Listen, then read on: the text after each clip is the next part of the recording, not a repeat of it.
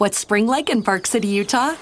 Imagine waking up on a bluebird day to ski the greatest snow on earth at two world class resorts, Park City Mountain and Deer Valley. Exploring miles of wide open spaces by snowshoe or cross country skis. Wandering our historic Main Street with its après ski scene and award winning restaurants. When you love it like we love it, Park City, Utah will always be winter's favorite town. Join the experience at visitparkcity.com by the end of the first day, I was like, and I write it in the book. We're like, what the hell are we doing? Like we're, we're doing we're doing everything, and, and they made us. It was like it was like Parris Island boot camp of minor league baseball the very first day on the job, and I realized um, it was the hardest I was probably ever going to work. The never going least amount of money I was ever going to make, but uh, looking back, it was the most fun I ever had.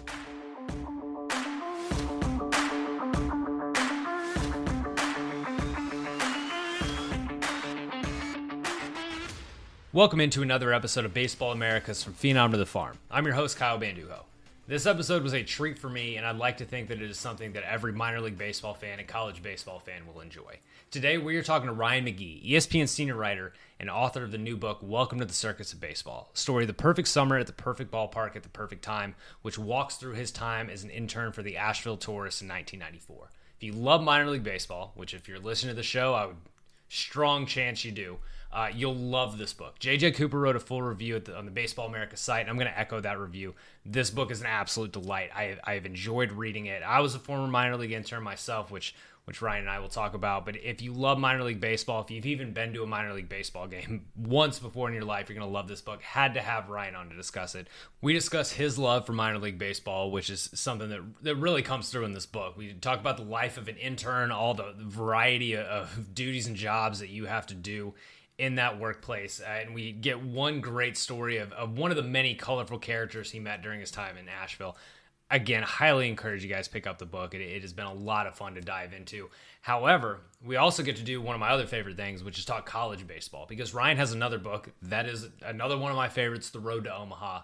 Uh, Ryan chronicled the 2008 College World Series, which, if you remember, is where that underdog Fresno State team shocked the college baseball world, won a title. I cannot let Ryan leave the show without reminiscing about that time in Omaha as well. Again, another thing Ryan has a lot of passion for is the College World Series is there every year, and that year picked a great one to write a book on. Honestly, it is the closest that you can get to be, being in Omaha without booking the flight. Um, so big fan again. That is the year you know Buster Posey's Golden Spikes year. That that underdog Fresno State team. Uh, great, great book. Great to reminisce on that that 2008 College World Series. And with both of these books, if you're a baseball fan, if you're a BA reader, you'll like these books. Again, echoing JJ's review of uh, Welcome to the Circus of Baseball. But we'll highly enjoy it. And I hope you enjoy this conversation with Ryan because it was a, a real treat for me to have him on the show.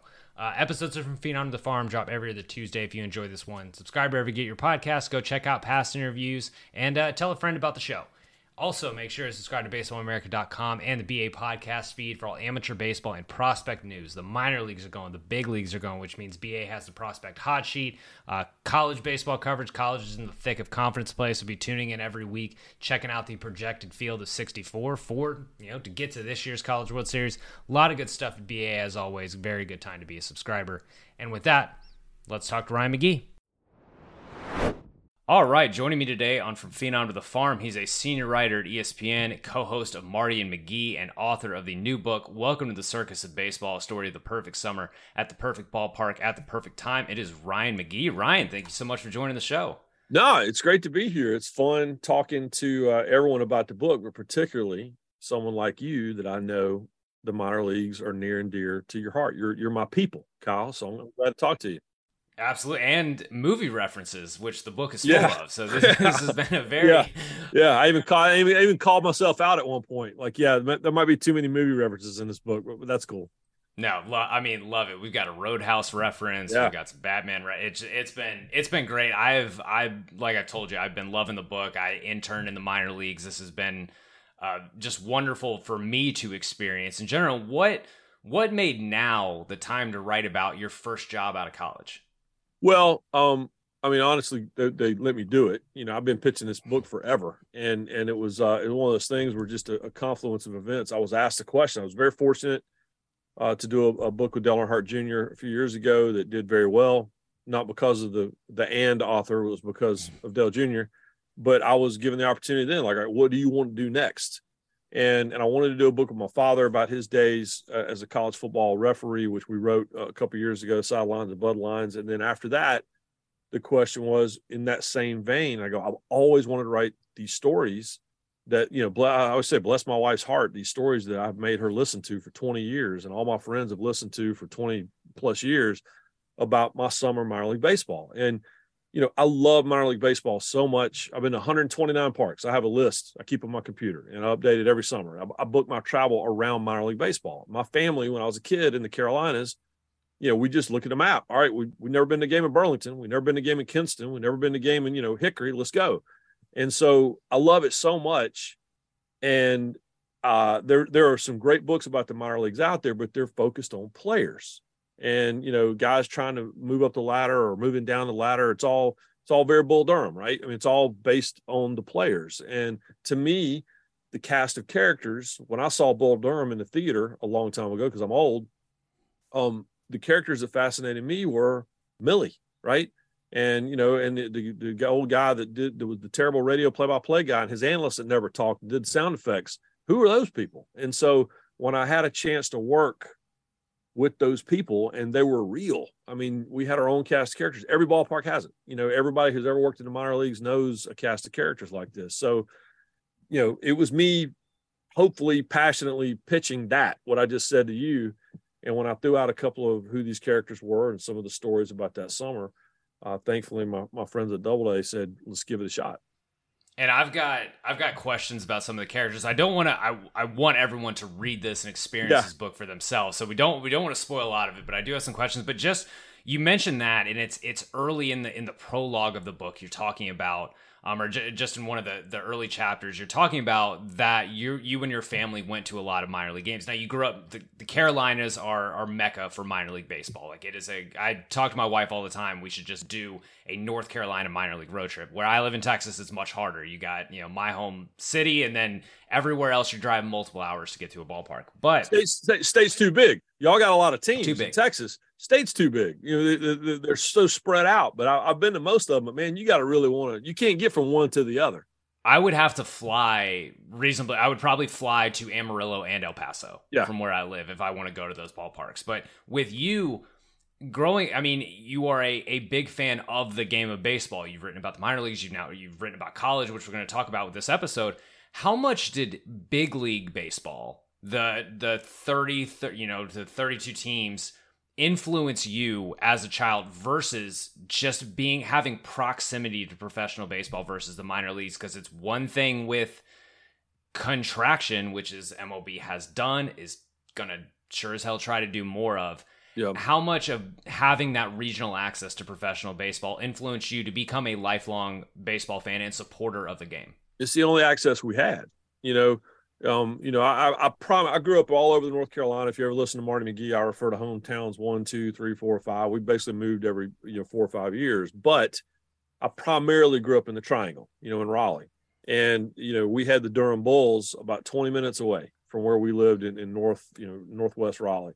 Um, the Carolina Mudcats moved to town at some point in Zebulon, you know, in the outskirts. Had to stay so far away from Durham. Um, but if you wanted to go see the Braves, which were the closest major league team, that's an overnight trip. You know, you're you're you're driving all day and going to a game and spending the night. There's no coming back. And you know, if you're going, the next closest team is probably the Orioles. The same thing. I mean, you're driving, you know, the length of Virginia and, and and going to north of DC and going to a game. You're spending the night and you're probably flying there. And so we were in a baseball house. I grew up a Red Sox fan. And the only reason I was a Red Sox fan was because my first T-ball team when I was five years old, we all got in a single file line at the Shelby, you know, City Park, and they pulled hats out of a box. And I got a red hat with a blue B. I could have very easily been a Mariners fan or a Padres fan. It just was the, the hat that came out of the box. My dad was a Yankees fan because everyone his age, they were Yankee fans. And my brother became an Orioles fan. Uh, I think just because my my dad and I loved the Yankees and the Red Sox, and so we loved Major League Baseball. And for you kids out there, this is kind of the dawn of cable. You know, I'm talking about the early to mid 1980s. And, you know, the Braves were on TV all the time. Uh, the Cubs were on TV all the time. That was it. You know, you, you had Monday night baseball. Uh, ESPN hadn't started doing the Sunday night game of the week yet. Uh, you had a Saturday afternoon game, maybe on NBC, and that was kind of it. And so, if you wanted to see professional baseball, even if it was at a high school stadium in Shelby, North Carolina, you know, living in Raleigh, we were a couple hours away from more than a dozen teams and we could get there. And and so again, it kind of became collected. There was this a book that had a huge influence on me. Was a book by a guy named Bob Wood that was written in the mid '80s, and it was called Dodger Dogs to Fenway Franks. And Bob was a was a middle school teacher uh, living in I think he was in, in, in Washington State, and picked one summer and spent the whole summer driving around the country and went to every major league ballpark and and in this book it was this travel log and it sounded amazing. You know he's in like a toyota tercel and he's got a, a bob seger springsteen mixtape and you know he's parking in koa campgrounds and he's going to major league games and he would do report cards of the concessions and the parking and the scoreboard and you know what the seats were like. I loved that. And so my family would do that. We had no access to major league games we would do that for minor league parks. And we would drive all the way down to Wilmington, North Carolina to see the Port City Roosters. And on the way back to Raleigh all night, we're grading out. All right, how was the hot dog? What kind of music did they play? Was the ballpark any good? And so that's that was a lifelong addiction that started as a kid and, and it continues to this day. I had a lot of those same similar feelings when I was growing up, and when I got into college, I had zero career plans, had no idea what I wanted to do. So, but yeah. I thought working in baseball would be cool and like you i i interned i interned only part-time because i was i was i was playing at the time in, in college but i interned for midland interned for salem in the carolina league uh, for for a summer each. When you were going into the decision of i want to i want to work in baseball you graduated from tennessee you're down to the winter meetings you're you know look, looking for that job and the the intern job at asheville comes up and you how much did you know about job duties, what you were getting into working in baseball before you you got boots on the ground? I knew nothing. Um, you know, I went down there wanting to be a radio play-by-play guy. So I went to the winter meetings in Atlanta. Uh, you know, I had all my, my resumes. I had all my cassette tapes. The cassette tape. The cassette tapes, right? Remember, book, I, still, I, was like, man, that's a throwback. Yeah, well, here in my office where I'm sitting, I still have a couple over here. It's got my name and my old phone number and landline phone number, of my parents' house written on it. And I had done a little bit of high school football in Marshville, North Carolina, Forest Hills High School, hometown of Randy Travis, country music's finest. Is what the sign says as you as you pull into town. I did a little bit of uh, of color commentary uh, for some small college football, and uh, and I went to games when I would sit up in the stands by myself and talking to a tape recorder and try to do reps, and that was suggested to me, you know, when I was in college by a couple people. I took those cassette tapes and uh, went to the winter meetings and thought I was going to land, you know, I was going to be the, I was going to be the play-by-play voice of the Visalia Oaks, right, or, or the Rancho Cucamonga Quakes, whatever. Nobody wanted a guy with this accent in the 90s to be their their baseball play-by-play guy. And so I, I had one maybe possibly job offer um, that was attached to radio but paid no money and it was in connecticut. And then i had a, a solid job offer from the asheville tourist and it was the only real offer i had and it was $100 a week an internship. You're going to work in the front office. That was it. You know they would put these manila envelopes on these bulletin boards and you would drop your resume in them and and they would have a job description and a pay scale and the pay scale for everything was $100 a week. Everywhere no matter what the job was sales if you're a sales guy making $100 a week plus commission you know it, was a $100 a week internship in the front office and it just said various duties. I think that's all it said. And i loved mccormick field. Various is used yeah various uh, it was every every duty right? But I, I loved mccormick field. Um, that was one of the places my family had gone to. We went to the old McCormick Field before they tore it down after the 91 season. We went to the new McCormick Field the following year. When I was commuting from the Carolinas to Knoxville for college, I used to stop in and go to tourist games all the time because I drive through Asheville. So I love the ballpark. I love the history. I love Asheville. Asheville's always been cool. It's super cool now, but back then it was still cool. And so I just took the gig, man. It's the only offer I had. So I took it and uh, and literally by the end of the first day, I was like, and I write it in the book. We're like, what the hell are we doing? Like we're, we're doing we're doing everything, and and they made us. It was like it was like Parris Island boot camp of minor league baseball the very first day on the job, and I realized um, it was the hardest I was probably ever going to work. the never going least amount of money I was ever going to make. But uh, looking back, it was the most fun I ever had. And the money per hour too, because it's Oh, long days and it's all dependent on the game too. you can't do the math. If you do the Mhm. math, then my dad always said this about his college football officiating career. You know, for years and years and years, working small college games, even when he first broke into the ACC in the 1980s, they'd make a couple hundred bucks a game. And if you put in all the study and the the the physical work and the workouts and the you know the meetings and all that, you, you can't do the math. If you do the math, then you're going to be you know you're going to be calling the labor department. You just want to just do your job and you know get on with it. I, I- we were lucky to make a hundred dollars a week because you know the the internships I had in broadcasting paid zero dollars. So to me, a hundred bucks a week, man, that was that was a bonus. We talk about the jobs, the duties, and it, you're a minor league. I mean, you're doing on-field games, um, you know, st- stuff that there's there's some skin in the game. Like if you mess up, people are gonna see you, or Yep. it's it's consequential to business. You talk in the book about the ticket tearing, the the stubs, and having to make sure the right one. That just stressed me out Yeah. reading it because I am absolutely the type of person to be like, oh, I've put the wrong part of the the ticket in 20 straight times. We're in trouble here. Well, it just Um, everything felt like an audition. You know, every single day, and then and then when I went on to work at ESPN, you know, right after right after this job, every day felt like, you know, my like my wife's an actress and she's constantly auditioning for for TV parts and for stage parts, and and I don't see how you do it. And but every single day felt like that. Like you you're you're exactly right. It was on you if it didn't work out. And you know, in the book, uh, again, go back to my wife, bless her heart, I never throw anything away, which was great for the book, but bad if you're, you know, if you're if you're living with the guy. But I have the sheet they gave us on the first day that said, all right, there's basically three internship jobs you'll rotate out of. Is the front office, there's the ticket office, and then there's the um uh then there's concessions. I And- was amazed Yeah. in the, the picture section of the book having that Oh. sheet because that I mean because that you you get to the ballpark that day and there's your you know there's, There's- your there it schedule. This is. is what you got to do. But at the end, but you saw that everybody's got different duties for each job, and there's different columns. But at the bottom of every position, whether you were the assistant general manager or the general manager or an intern, in bold print, all caps, tarp. So if there was any rain anywhere near anything, um, all, it was all hands on deck. No matter what you were wearing or what you were doing, you dropped it and you went and grabbed grabbed a loop and pulled the tarp.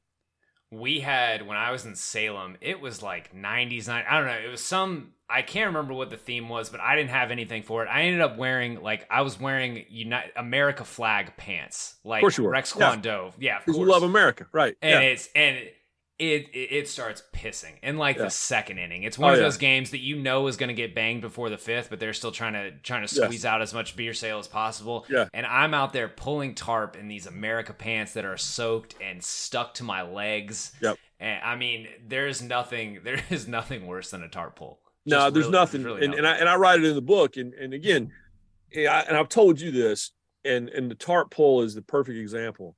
I felt a huge amount of responsibility with the book, as fun as it was, because I want to do right by the people. I, I did it for one summer, and I want to do right by the people who my friends that that have worked in baseball their entire life and, and pulled the tarp their entire adult life. You know, the Asheville Tourist. There was an intern two years later named Larry Hawkins. Larry never left.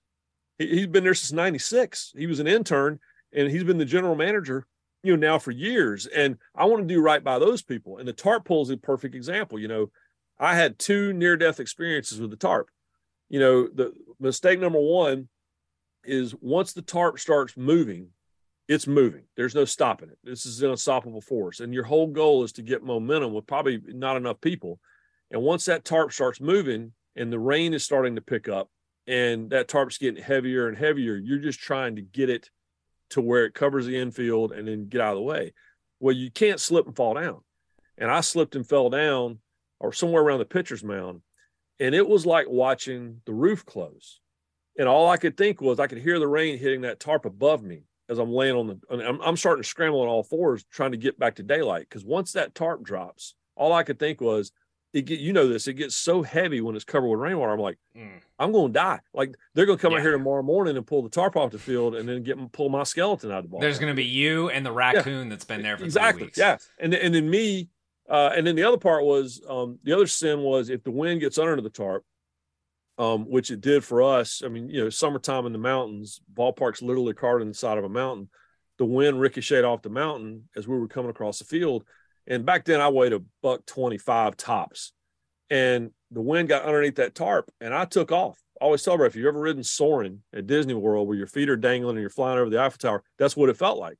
And in my mind, I was 45 feet up in the air. The reality was, you know, it's about six feet up. But folks, your feet are moving and and they're not touching. It's like when you hold your dog over the bathtub and they start moving their legs, even though they know they're not going to be touching anything. That's exactly how I felt. And I crashed to the ground. So rule number one, don't fall down. Rule number two, uh, let go of the loop before you uh, before you go full Superman. Yeah, you learn those tricks of the trade over the summer. Yeah, but everybody in minor league baseball has tarp nightmares. Oh, and they sure. have tarp stories like that. And so that's the example of I want to make sure that I tell my stories in a way that that fairly represents them. And and the cool thing is on social, I'm not social media, you know, is a love hate thing for everyone, but it's been awesome. All the people coming back with, oh man, one time the tarp did this. One the Tennessee Smokies sent me a video of they called it Tarp Nami. Happened about ten years ago. It's the greatest video I've ever seen. My I've made my wife watch it 14 times on on YouTube, but it's it's the example of i mean everybody has a story about uh, when they almost died from the tarp and, and i have too oh hundred percent um you, you mentioned this there's like this fraternity of people who worked these entry level jobs at minor league baseball and like i know for me and both of my both of my stops, I think almost everyone who was on the kind of the entry level to up to the full timers, like, you know, at Salem, like our full time NC and stuff, most of those people have moved on from baseball and are doing something else because those jobs that you're really looking at, you know, the GM, you want to be up in the front office, those are few and far between. When you get a good one, a lot of the times those people don't leave. Um, right. It is a tough industry to make it in, but what what about that summer? What did you take from that job that has helped you have future success? Because I think, like, I, I think it's such a tough job. I feel like it's just such an important character building job, which sounds corny, but there is something about it that you don't get out of just working something else at, at an hourly wage i think and like we said before we started talking like we're still we're on group text with people we work with for this yeah. job for this minimum wage job for one summer yeah, gets it's like boot camp, right? Or, or freshman year of college. You know, you you're still in touch with the people probably that you went through those things with, and so that's that's how it feels. And to me, it has always helped me as a sports writer and as a reporter because I feel like I kind of understand how stadium ops works and I understand how logistics work and I understand that you know if the if the Pepsi machine isn't working great in the press box all right, sports writer guy, shut the hell up because what's happening now is this kid is trying to give you non-foamy soda, right? Or is trying to heat up the hot dogs in, in for your free press box meal. I've been there. I kind of know, and, and, and I, laugh because when I go to the Jerry Dome or Mercedes-Benz Stadium or some brand new Major League ballpark, you know, working, um, I still feel a kinship to the stadium ops people and the concessions people and the logistics people and the security people um, you, although what they're, they're, working on a completely different planet and in a completely different level and in a billion dollar stadium. I was working in a three million dollar stadium 30 years ago but i kind of I at least know what they do right? And and, i kind of get it. And and so I, I, it helps me cover sports because you understand logistics. I i left espn for a few years and went to work for nascar went to work for uh, you know, the sanction body for the league. And I always say it was not my favorite job. I, will be the first one to admit that. Everyone at work with me knew that. But it helped me cover the sport when I went back to covering the sport because I kind of understood, you know, I might not agree with what they're doing, but I understand why they're doing the things they do. And so to me, that's it. I mean, it's character building and uh and and the stories are amazing, but it's also an understanding of, you know, there's the teams on the field, there are the fans in the stands, there are the people who are covering and commenting on the event. But but if it wasn't for the people in the in the ballpark or in the stadium, none of it happens. None of it. And, and I think we kind of take a lot of those people for granted as sports fans. Yeah, yeah. Well, you mentioned team on the field, and the funny thing about working doing this job is a lot of the times you're you're not getting to see a lot of the game. You're busy yeah. running around, sweating bullets, trying to yep. you know trying to get the the sing for your supper contest going and and not watching yeah. the game. But I was yeah. I was looking. Yeah, you know, I went and looked at the the '94 Sally League. some some names rolled through. Yeah. Uh, you know, Rolen, Magglio, Twins legend Shannon Stewart, Richie Sexson. Yep. Um, what was there? You know, we're gonna talk about the the concept of the pick here, and, and when we talk the College World Series, but Yeah. was there was there a guy that you were able to, and you know, even you know, Baseball America around back then, they had their had the tabs on some of these guys. Was there a guy you were able to kind of step back and take a look at and and and take in, you know, the, the beauty of minor league baseball is seeing these guys before they're stars. Well, Rolen came with all the pub, right? And Sexson did, but Jermaine Dye was at the Sally League All Star game that year, and he was unheralded. Like, yeah, and I remember, I remember seeing him play, uh, and and it was he was good. I mean, you could just tell, and he was obviously several years away from being such a mainstay with the Braves as long as he was. But I, he's the one that I remember because just just watching him in batting practice, and again, depending on what your your job duty was that we're rotating in and out of, if you're doing concessions, you see none of the game, none of it Mhm. and, and you know you're and the way McCormick Field is structured, the ballpark, the field itself kind of sits up on the hill, and you go downstairs uh, into this concourse that's lower than field level, and it's like a food court area, kind of behind the ballpark, and so you see nothing. You know when they when they re they're going to redo the ballpark in the next few years, and when they do, there's going to be a 360 degree concourse, and you can get a hot dog and watch the game. But right now, it's kind of two separate you know ballparks. And so you're right you didn't get to see much at all. But i remember Dye a lot. I mean the, at the at the all-star game there was a lot of buzz about him. Um we, our team was not great. You know we we uh people ask me all the time about the 94 tourists we had four guys that made it to the big leagues for a minute uh john thomson uh was the only one that got anything close to a ring you know he he was a, a solid middle a solid mid starter for the braves you know won a couple divisions Jamie Wright was our nuclear LaLoosh. Jamie was um he was a first round draft pick. You know, uh, the Colorado Rockies were brand new. We were an affiliate of the Rockies.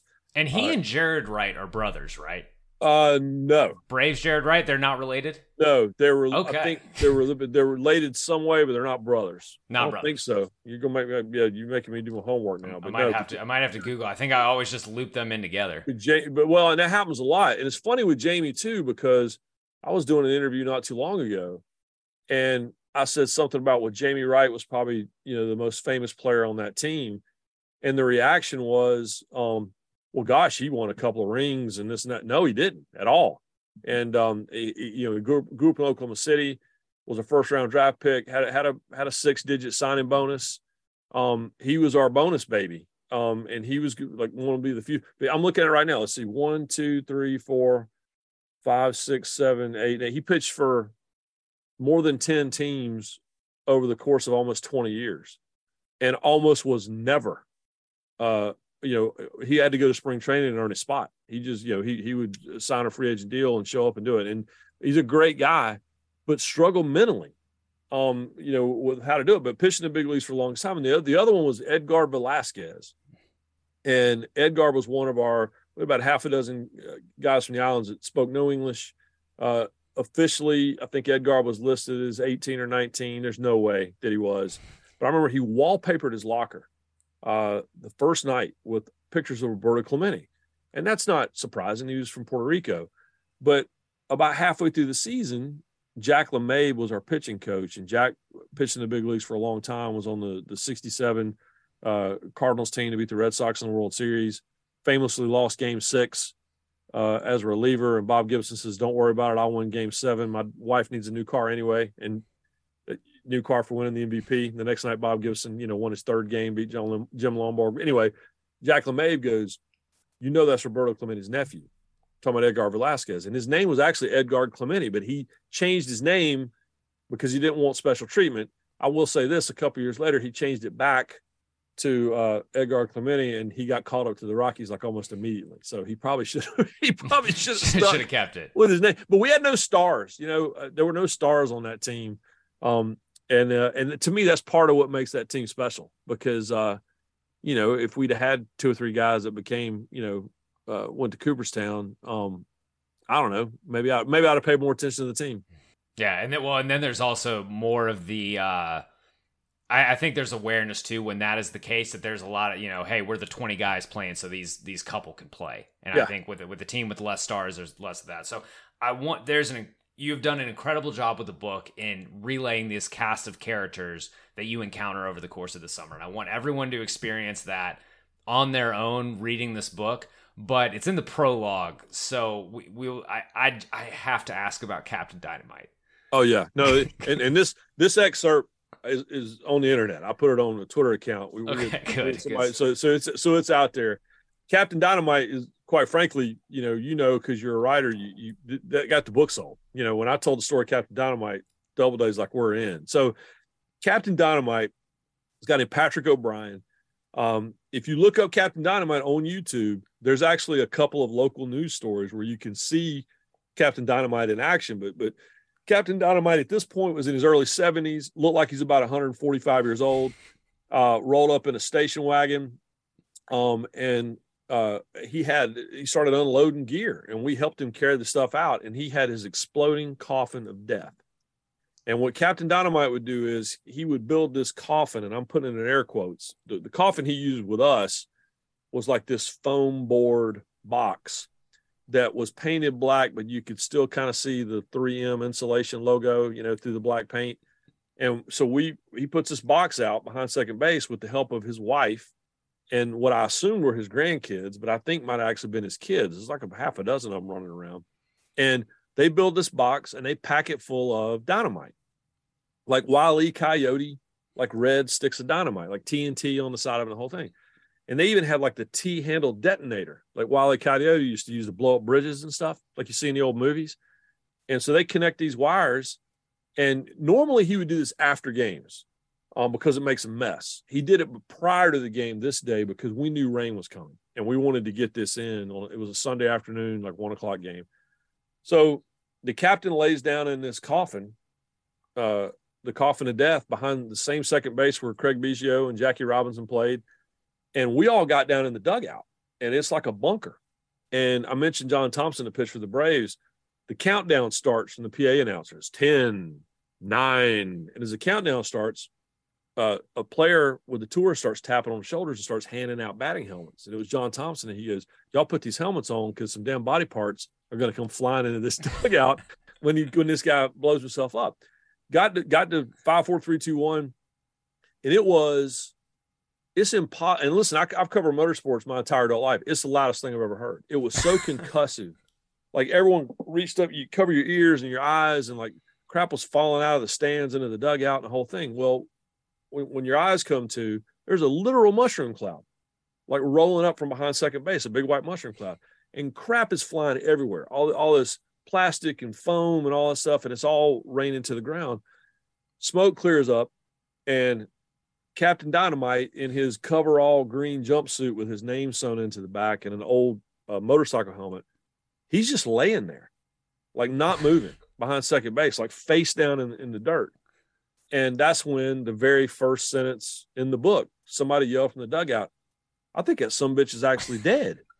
And so we're all like, uh, and so we pause and the family goes running out there. And I don't know if the woman slapped him or gave him a shot of adrenaline or stuck smelling sauce under his nose, but he kind of snapped to and they helped him to his feet and the crowd started cheering. So now we got to clean up, right? We go run out onto the field. The team's waiting to play and we start picking up foam and picking up all this stuff. And as I passed Captain Dynamite, he was leaving the field with his arm draped around his, his wife's shoulders, had blood running down from one of his ears. And I yelled, I, I said, good job.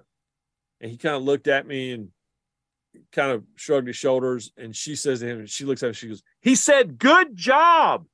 and that's when I realized Captain Dynamite could not hear. And he looked at me. I realized one of his eyes was glass. He gave me a thumbs up. I realized he's missing fingers. I mean, you know, but that was his retirement year. Uh, he we didn't know it at the time. We paid him 500 bucks cash. He left. You know, game starts, and um, that was his retirement year. And he was being replaced by his choice by a woman named Lady Dynamite. And Lady Dynamite was based down in Florida. And keep in mind now, y'all, this is the early 90s. Uh, Lady Dynamite had a um, like a like an Evel Knievel uh, one piece swimsuit kind of a thing that was, you know, I, I, write in the book, thong anchored is what I call it. Marty Smith's favorite line in the book. Had a cape and the whole thing, and big old head of 90s hair. And she did it for years. So and she can't hear either. So Yeah, Captain Dynamite. You can't make it up, man. And it's and you know this. The best part, you got the cast of characters that work at the ballpark. I say, you know, this, there's a there's a poster from The Simpsons that have all these characters that are ever on the show. That's what the ballpark is like. Every ballpark's got to cast characters like that. And then you have the kind of the, the visitors, right? You have the the visiting entertainers, Elvis himself, and Billy Bird and BirdZerk, and uh, Myron Noodleman. You know, was kind of this Revenge of the Nerds guy that toured for 30 years. Uh, Max Patkin. I mean, you know, you can't you can't make it up. It's why the minors are the best. It, the best, the best, and the book does an incredible job of bringing that all to life. So everyone, everyone, go buy it. Uh, there will be links in the show notes for it. I do want to touch on before you know before before I let you get out of here. One of my favorite books coming up on the 15 year anniversary of this College World Series is The Road to Omaha, and you wrote about the the 2008 College World Series, which notable for a couple of reasons. One, it's the only one I've ever been to, so that I mean that's what everyone knows. It that's is. big. Yeah, that's it. That's how we all ever been to. And then Fresno State is a four seed coming yeah. in and knocking off. I, just with looking back at it today, six of the eight teams are national seeds, which yep. rarely ever happens now. Nope. Yep. And then Stanford also hosted a regional. So you right. have seven regional hosts and four seed Fresno State. Yep. How did this book come about? Is it because of the Fresno State story? Was it predetermined? I've, I've always kind of wondered because you have this great scope of the College World Series. Well, I appreciate that. I appreciate you remembering the book. I always jokingly refer to it as, you know, I've written a New York Times bestseller, and I always say Road to Omaha was my New York Times worst seller. But that that but that's also the kind of the little book that could. You know, every June when the College World Series rolls around, um, you know, the the copies of that book would come to the to the office at ESPN for me to sign, and I get a little notice from Audible that people are downloading, you know, the, the audio version of the book, and, and with that, much like Welcome to the Circus of Baseball is a love letter to minor league baseball. The Road to Omaha is a love letter to Rosenblatt Stadium. And that's where it came from. You know, I again growing up in the Carolinas and in the triangle in particular, you know, we would go to games, baseball games at NC State, at, at in Chapel Hill, at Duke, down at Wake Forest. My my father played college baseball at East Carolina, so we'd go down to Greenville. And so college baseball um, and minor league baseball were the two versions of baseball that I watched. And co- watching the College World Series on ESPN, um, watching Pete Incaviglia and watching, you know, the Grand Illusion play with Miami and, and watching Skip Bertman's LSU teams and Ben McDonald and all these, you know, you, those, those were uh, in our house, we watched every game and we love the College World Series. And my, I got to go to on a Father's Day weekend. I got to go with my dad finally to the College World Series, and like I think my first one was 2001 and loved Rosenblatt Stadium. It, it, was Rosenblatt Stadium was everything I wanted it to be and more. It was just still one of my favorite places on earth was that ballpark. It was perfect. And, yeah, and, and and I went back a couple more times with my father, and it was becoming very obvious the ballpark was going to be closing soon. They were going to build a new ballpark. Quite honestly, kind of like McCormick Field, it was time to do something new. Rosenblatt was great until it rained, and then you realized there was nowhere to go and nowhere to hide, and everybody got wet. Um, uh, but but I that was the pitch. The pitch was we have to write this book now because Rosenblatt Stadium is going to go away.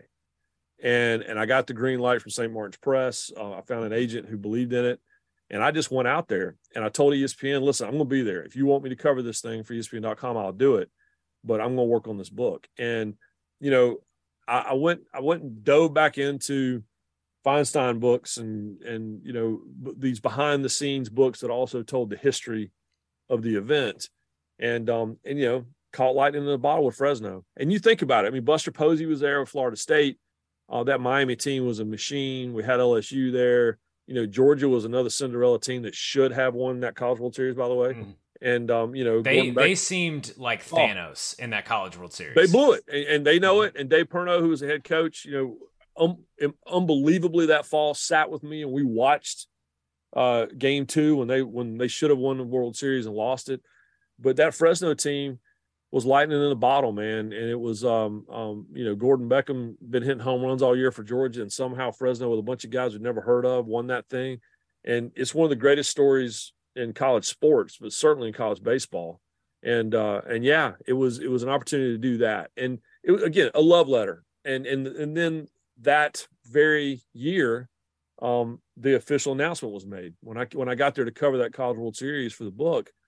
You know, the first artist renderings were on the wall for what the new ballpark would look like downtown, and they had had a ribbon cutting ceremony and, and the whole thing. And I caught the city at a very divided time. You know, the locals didn't want a new ballpark, um, and uh, they Mayor Fahey is really the guy that saved the College World Series, but became a pariah because the city blamed him for losing Rosenblatt.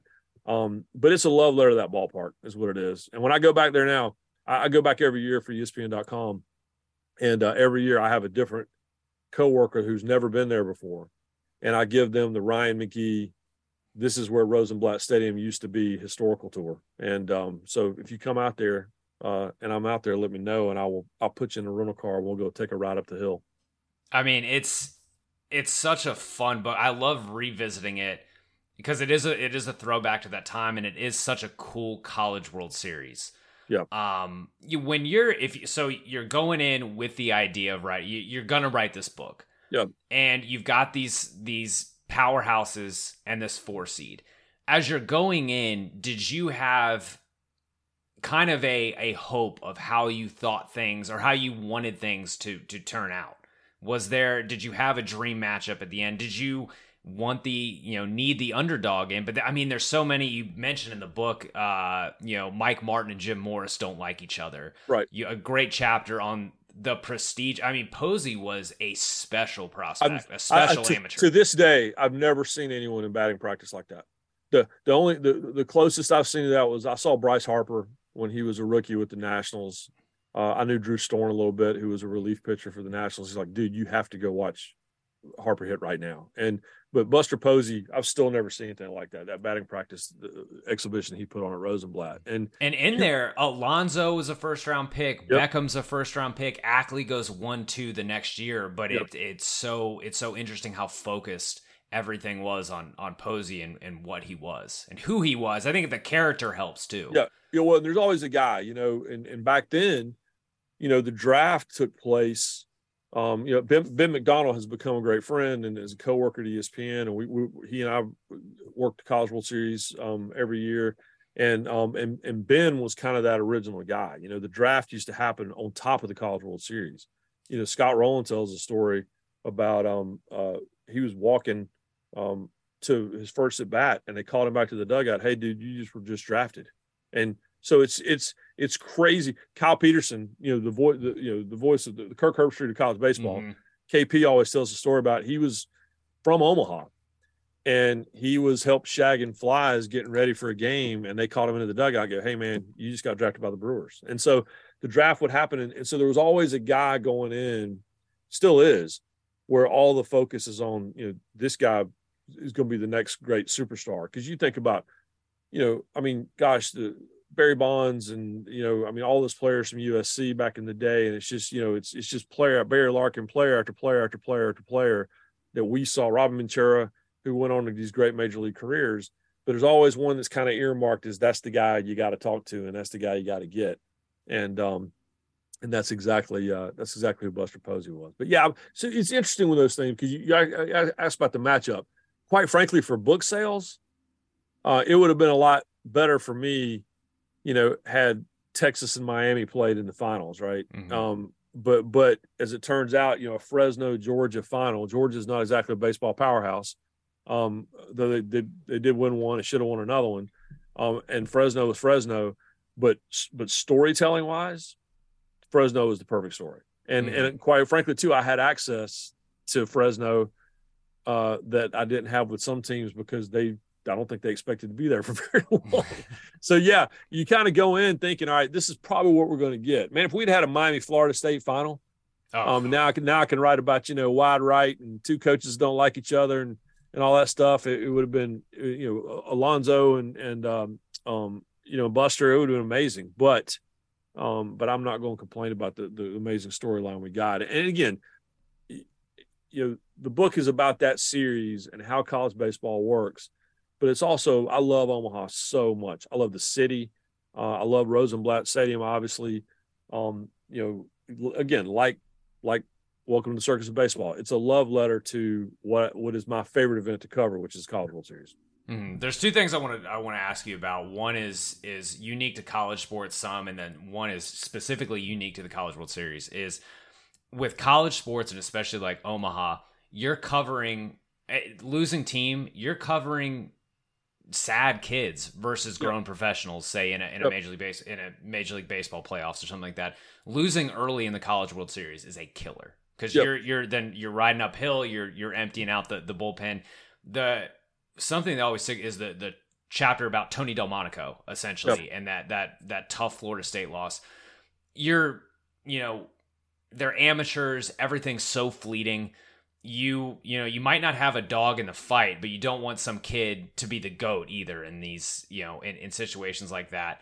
It's the last meaningful game a lot of these guys will ever play yep. when they when they lose.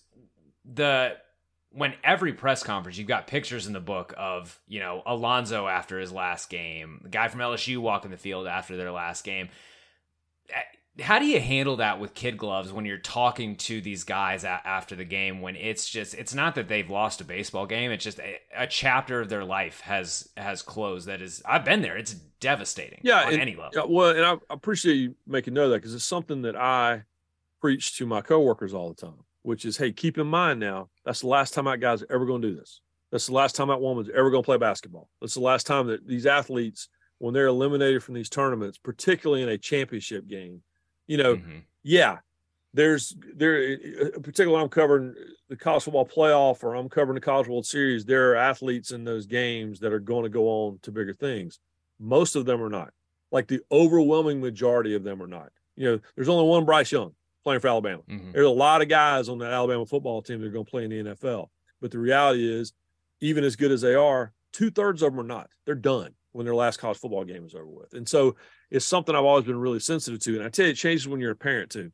Um, you know, I've got an 18 year old daughter, and I think about, you know, she may or may not have just done her last ever musical on stage. You know, eh, you know, it's chapters that you close, and for for most of us, um, who weren't good enough to play at the next level, or perform at the next level, whatever, you kind of know the end is coming my last track meet was my last mm. track meet. I knew it. I knew it at the time and it was sad or whatever, but I had other things I was going to do. If your entire life has been geared toward you're going to play for the Yankees and now your baseball career is over. Um, or, or, you know, you, you talk about LSU, um, Michael Hollander was this player that I write about in the book for LSU that year in 08. And all that kid wanted to do his entire life was play baseball for LSU and he wanted to win a college world series for lsu and lsu was kind of coming out of a funk you know uh, paul mainieri had just gotten a job and and and they finally gotten back to the college world series. And in the cruelest stroke the last out happens the eliminating out happens in a play with mike hollander on the field. And he was the captain of that team. He was the heart of that team. And i saw him the following year playing in minor league baseball and he's like dude this isn't the same. Like he just the wind was out of his sails. And so you're right. It's it, the, the key word's meaningful, what you said. It's the last meaningful game mm-hmm. or the last meaningful at bat or the last meaningful trip to the mound for for all these guys. And so I try to be really, really sensitive to that. And and when you're asking the questions, you need to be it's it's one thing if you're interviewing a guy who plays for the Patriots, mm-hmm. right?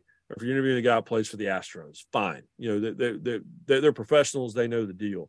But when you're dealing with a kid, um, you know, then you need to remember that it's it's still a kid. Yeah, I had uh, we had Yonder on this podcast um, a year ago, maybe two years ago, and he says that he didn't play in another game that had the same kind of intensity as yep. these games from Miami until he got to the MLB playoffs, which was a full yep. decade later when he he played yep. in Cleveland, played one series for the for the Guardians and when you knew his story, you mm-hmm. know, yeah, you know, incredible, the book, story. you know, what his parents sacrificed, and um, you know, and and and coming to the country and did everything in the world in their power just to make sure that he would have something better. That's why he was crying. Mm-hmm. You know, that that's why that the, the, I took that picture that's in the book. That's why he's so upset. Mm-hmm. Um, because you know, and he said it that day. He said, "This isn't even so much about me not playing for Miami anymore. It's me coming up short and feeling like I haven't paid off, you know, this hard work that my parents have put in. And of course, his parents didn't feel that way,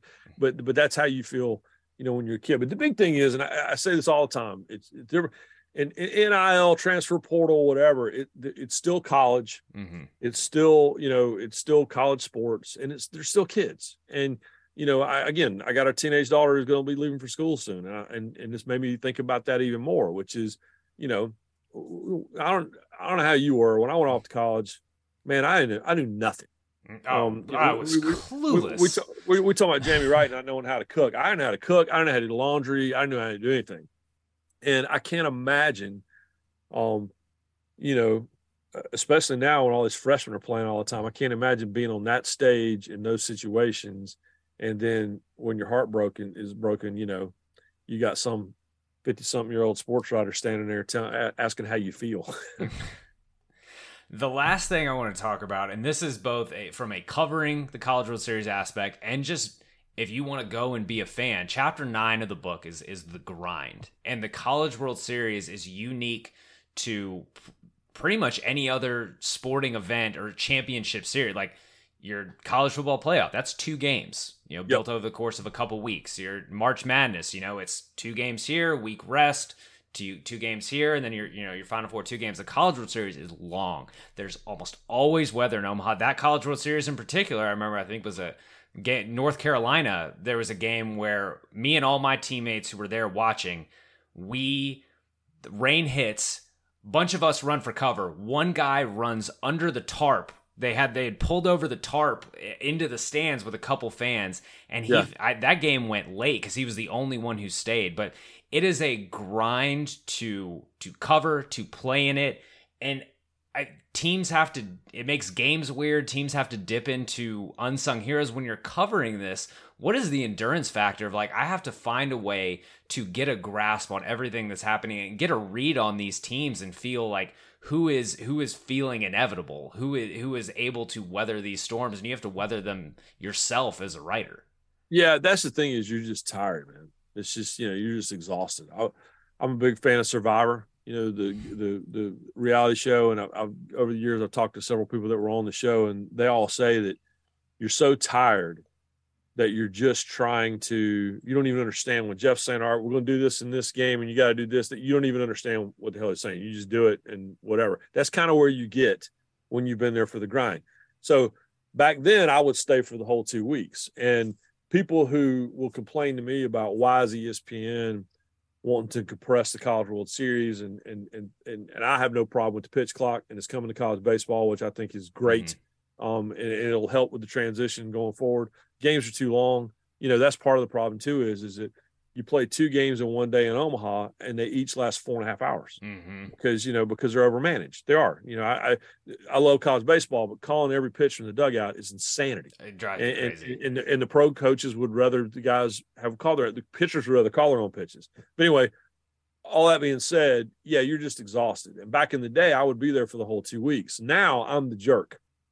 Now I'm the guy that you know the people who cover college baseball full time, the legends you know, they're all, they've all been in the press box for a week, and I come parachuting in usually for essentially the semifinals. I usually come in when there's you know four teams left and for the championship series, and I'm the guy like, hey boys, let's go out, right? Let's go to the Drover, and they're like, it's all middle fingers as far as I can see because you know I used to be right there with them, and now I'm the guy that comes parachuting in, you know, like I've been drinking Red Bulls and I'm ready to go. But it's but it's hard, you know. It's it's um and it's just a very very different. You're kind of in the bunker, you know. I've never been a beat writer, so I've never, you know, a, a, baseball beat writer that's on the road with the team all the time and and and they're just grinding, grinding, grinding all the time. Or or even if you're covering an NFL team and you got to crank out content every single day.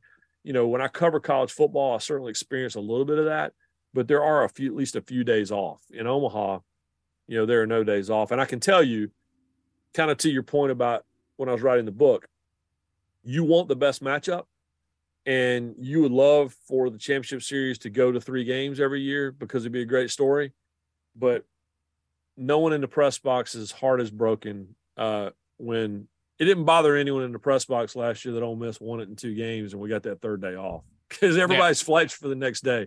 There's a lot of uh, a lot of adult beverages consumed on that third day if a game isn't played, and uh, and it being Ole Miss was neither here nor there. It could have been it could have been Oklahoma too. Just uh, the people in the press box at that point are ready to uh, are ready to chill. Yeah, and with how college baseball functions, with every every team during the regular season, the goal is is win your three game series, and suddenly Omaha oh. and conference championship stretch out. Yeah. I always joke my my wife went to TCU, and so we're big TCU baseball fans. We always kind of joke that the Big Twelve championship game is usually a duel between like which team has the best guy who threw three innings this year. And yeah, that's it. yeah, the end of the bracket, it, the bracket championship games in the College World Series are like that too. It's you literally have to have an unsung hero. Well, and, and, and what happened with, with Fresno that year was, you know, back in the days of the WAC, and and and this was the WAC that was so spread out. You know, there's it, it ran from Hawaii all the way to Louisiana Tech, and you know they've played four game series. They would go on a Thursday, and and would play through Sunday, or they play a doubleheader in between. But they'd always play a four game series because they were all traveling so much. They're like, we, you know, we can't always play a Tuesday game, so we're going to play mm-hmm. four every weekend.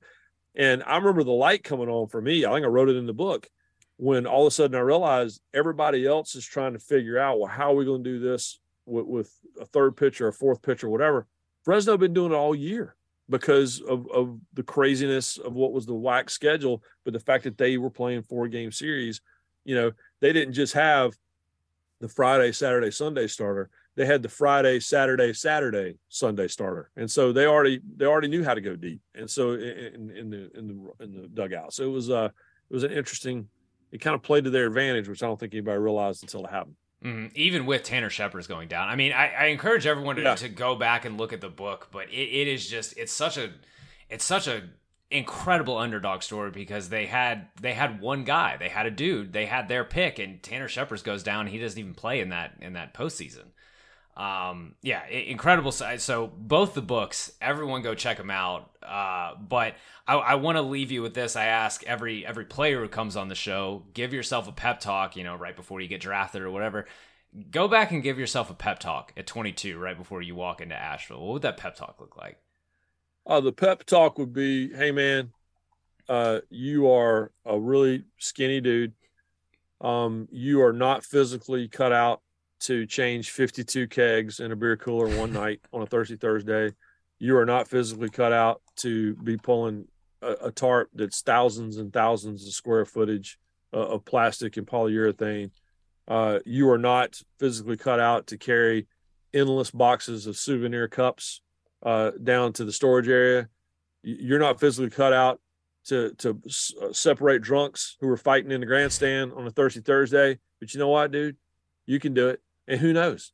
By the end of the summer, you might be physically fit to do all of it. You might be mentally fit to do all of it. And uh, and I'd also tell that kid that, eh, you know, this the book opens with me bombing my interview at ESPN, and them saying, if you've not heard from us within 365 days of today, we're never calling.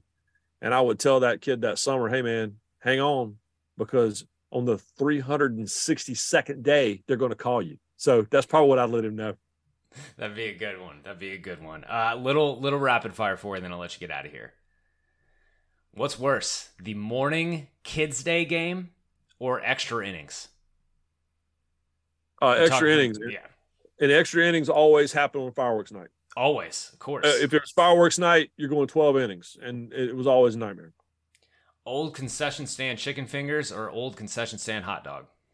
Hot dog all day long. Chicken fingers. Chicken fingers are questionable. Favorite minor league ballpark? Mm.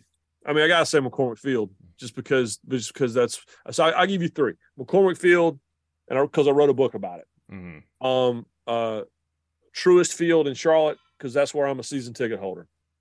But if uh, it, my my my built-in favoritisms, uh, notwithstanding, um, it is difficult to top being in Toledo, uh, in what I still call the new ballpark uh, the way they incorporate those old warehouses and watching the most classic minor league team that there has ever been, ever will be, and that's uh, the Mud Hens. Getting to Charlotte is a must for me. Every picture of that skyline at the stadium oh, is incredible. My wife, again, I drive my wife crazy with all this stuff, but she's like, "How many phone, how many pictures on your camera roll are of the skyline from the ballpark?" And I'm like, probably two thirds of them. And you know what? Next week is a homestand, and I'll be taking another 40 of them. It's perfection. Uh, college ballpark you haven't been to yet and would like to? I have never been to a game at Arkansas. I have been uh, I've been in I've been in the ballpark empty in the fall when I was there for football. But I've never been to a yeah. I've been to Ole Miss. I've been to Mississippi State. I've been to the box. I've been to South Carolina. I've been I've been to some amazing. I've been almost everywhere in the SEC. But I've never been to a game at Arkansas, and I'm told that that atmosphere is is way underrated. Seems like it on TV. Um, last question. I always like to get a food question in. Best barbecue in North Carolina. All right, so you know this. There's the Eastern North Carolina deal versus the Western North Carolina deal. And for, Mhm. for you people out there that don't know, Eastern North Carolina is vinegar based, which sounds gross to a lot of people, but it's not. And then Western North Carolina is tomato based. Um, but I am a I'm a Lexington barbecue guy because Lexington to me is kind of a punt because you you have a vinegar based barbecue, uh, but you can also put a tomato based sauce on it. And uh, yeah, every year at Christmas, my brother just to, he said he's he, he says he's profiling people. He wants to see who's who. He'll put out both kinds of barbecue, and just to make him mad, I'll mix the two of them. But but I'm a I'm old school. Uh, give me uh, give me Lexington barbecue, and uh, and and and it's uh, it's hard to beat the OG, and that's the OG. That is that is perfect. Perfect. Uh, Ryan, that is all I've got for you. Everyone, go check out Welcome to the Circus of Baseball, a story of the perfect summer at the perfect ballpark at the perfect time. Ryan, thank you so much for joining from Phenom to the Farm. Hey, thank you, and and I, like I said, I got a daughter going to college uh, in the fall, so I need y'all to buy this book. So and Everyone and go do it. I couldn't I- recommend it high enough. I, I, I appreciate that, and, I, and you're in my target audience. So if you like it, then then I think uh, I think I'm I'm in the ballpark.